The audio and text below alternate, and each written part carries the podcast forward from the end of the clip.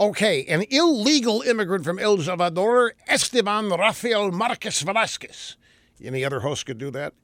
Walked out of a New York jail, even though ICE had submitted an official detainer request to hold him for deportation. The New York Post reports city officials ignored the federal petition because New York is a sanctuary city, thanks to the far left idiot mayor Bill de Blasio.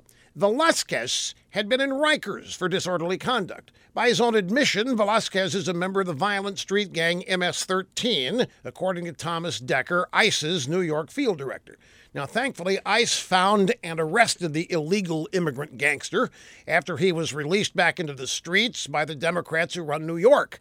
Velasquez now faces deportation. Things didn't turn out so well in Denver, though. The police refused to honor ICE's request to hold Ever Valles, a 19 year old illegal immigrant, jailed for theft.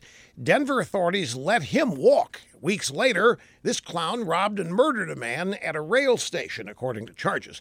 The Denver Sheriff's Department standing by their sanctuary city position. They claim it would have been unconstitutional to hold this guy in jail until ICE could pick him up.